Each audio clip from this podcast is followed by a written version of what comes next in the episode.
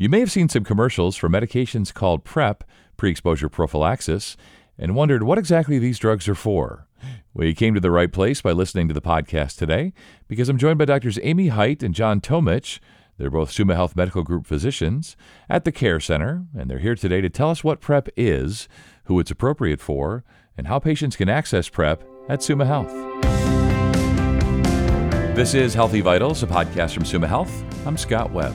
I want to thank you both for joining me today. We're going to talk about HIV prevention and PrEP and what all that means and how folks can get access to it and all that good stuff. So, Dr. Tomich, I'll start with you. What is PrEP and how effective is it at preventing HIV infection? So, PrEP, which stands for pre exposure prophylaxis, is one to two medications that are used both for the treatment of HIV, but in this specific situation, they are used to be taken prophylactically to prevent those at risk of contracting HIV from acquiring it, whether that be through sexual transmission or through IV drug use. And, Doctor, how effective is PrEP? To be most effective, it does need to be taken consistently to ensure that there are adequate drug levels in the system, to ensure there's adequate protection and levels of drug to prevent transmission. When taken consistently, it's proven to be 90% or more effective at preventing transmission when the risk factors are sexual in nature.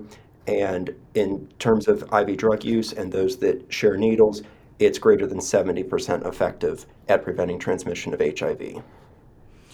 Yeah, it's really amazing. I'm about to turn 55, and so I've sort of lived through this, all of this with HIV and AIDS, and it's just really amazing how far it's come and how effective PrEP is. So, Dr. Height, then, what are the medications for PrEP and how are they administered? So, there are currently three FDA approved medications for PrEP that are available. There are two oral medications and one injectable medication. The two oral medications are Truvada and Descovy. Truvada was the first medication that was approved for PrEP all the way back in 2012. It is a medication that's taken orally. It's a combination of two different HIV medications that are together in one pill. It's typically taken daily and it's approved for all at risk populations and genders. The next oral medication is Descovy, which came out a few years ago in an indication for PrEP. It is also an oral medication, again, a combination of two different HIV medications, very similar to the ones that are in Truvada. But these are slightly different and have less potential effects on the bones and kidneys long term compared to Truvada. It's usually taken again daily. The difference of Descovy and Truvada, in addition to the renal and bone risk, is that Descovy has only been studied in patients that were assigned male at birth, so it's only approved for those patients at this time. There are studies, however, that are looking at it for those who are assigned female at birth with regards to PrEP. And then the final medication that is approved for PrEP is a long acting injectable medication that goes by the name of Apretude.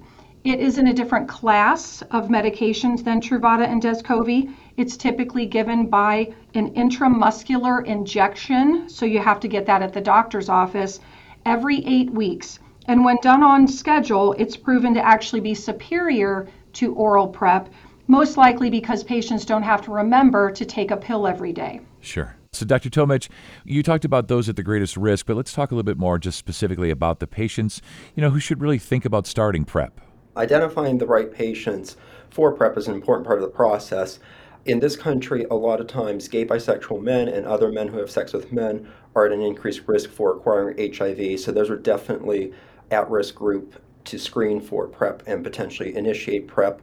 Also, those that have multiple sexual partners, those that have inconsistent condom usage with their partners, anybody who has had a prior STI in the past, so having been treated for gonorrhea, chlamydia, or syphilis previously, anybody who has a known partner with HIV or an HIV status unknown, especially if the partner with HIV is not linked into care and taking medicines consistently, anybody who might be engaging in sex for either drugs or money, and then those individuals who use IV drugs, especially with known sharing of needles while they use.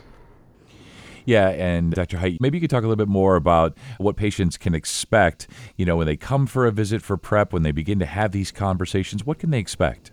Yeah, that's a good question because hopefully some of those conversations are starting to happen maybe at just your routine healthcare appointments. That's what we would ideally like to see. But if you are talking either with your primary doctor about PrEP or if you've actually been referred to a different specialist for PrEP, there are some things that are going to happen pretty consistently at those visits, no matter where you're accessing your PrEP. And a lot of those visits are going to be focusing on history. And the sexual history, of course, is very important. Substance abuse history is very important because we're really trying to identify does this patient have significant risk factors for the acquisition of HIV? So, a risk assessment is very important, and that risk assessment is pretty in-depth sexual history and including history of prior sexually transmitted infections and those sorts of things. Then, of course, you're going to have a physical exam, and that physical exam is going to include certain types of appropriate sexually transmitted infection tests or swabs, a lot of times, depending what areas need to be evaluated for STDs. And then we need to do some additional labs. And those are going to be blood work typically to determine HIV status, evaluating somebody's baseline kidney function, looking at some other STDs, screening for different types of hepatitis, and those types of things.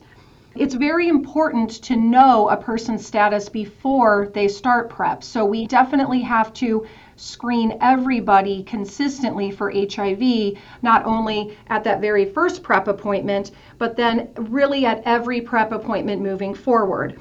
So, what typically happens in follow up visits then is that a patient would have HIV testing done every three months if they're on oral PrEP, because patients will come in every three months for assessments and evaluations. And then because the injections are done every two months, then a patient who's on Apretude for PrEP would have to get HIV testing done for those appointments every two months. Yeah, it's good to take folks through that. Obviously, you know, initially, especially examination, full patient history, lots of honesty and transparency, and then some work to be done along the way as well. Dr. Tomich, is PrEP the kind of thing where folks can just kind of get it anywhere? Maybe you can take us through that. Where the places and providers where potential patients, folks at risk, have been thinking about it, where they can find PrEP? So there's a couple different avenues that a patient can get on PrEP or get pointed in the right direction of who to get PrEP from. A lot of primary care offices, so the outpatient family medicine clinics, private doctors, internal medicine centers, would be able to prescribe if they're comfortable or will be able to get a patient referred to somebody who is prescribing PrEP. Likewise, some OBGYNs for female patients can prescribe PrEP and do prescribe PrEP in their GYN clinics. Any HIV or other sexual health kind of clinics, community clinics are usually good places for patients to access PrEP. And then patients can also reach out to their county health board, health department, and they either can usually prescribe PrEP there or again know the appropriate channels of how to get a patient linked into a physician's office that is actively prescribing PrEP. Dr. Height, as we wrap up here, when we think about Summa specifically, where can a patient access PrEP? Thanks for asking that because we want to get as many people who are at risk on PrEP as possible. When we look at statistics across the United States, there are many, many people who are eligible for PrEP who are not accessing PrEP. And so that's what we wanted to try to do here is make sure that people know about it, but then also know where can they go to access it. And a patient at Summa can access PrEP in many different avenues, which is good. I think, like Dr. Tomich said, the good place to start with that is just talking to your primary care provider. And whether that be family medicine, internal medicine, just your local community doctor that you see, ask them, start a conversation about PrEP.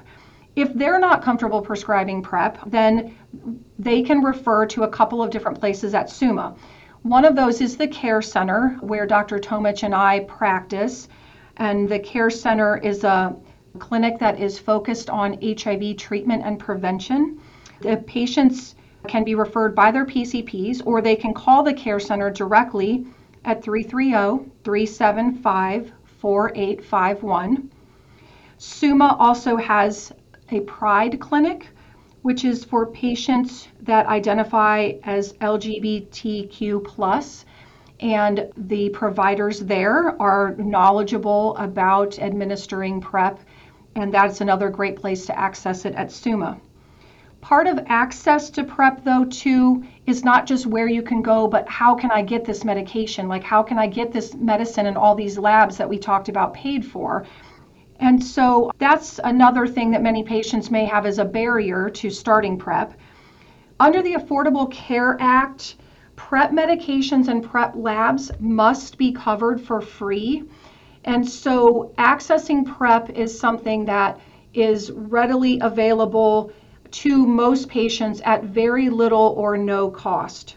There are also patient assist programs from the state and from the different drug companies, and the providers at Summa are knowledgeable about all of those different programs and can link patients into those programs to access.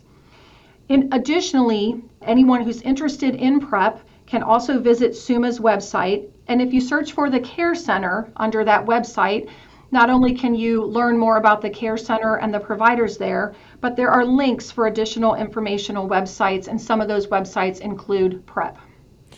Yeah, that's awesome. Actually, and that website is summahealth.org slash care hyphen center. summahealth.org slash care hyphen center. This has been great today. Nice to meet both of you. Great to talk through this. As I said, a lot of great information. We hope listeners agree. Thanks so much. Thank you for having us. Thank you for having us. And if you found this podcast to be helpful and informative, please share it on your social channels.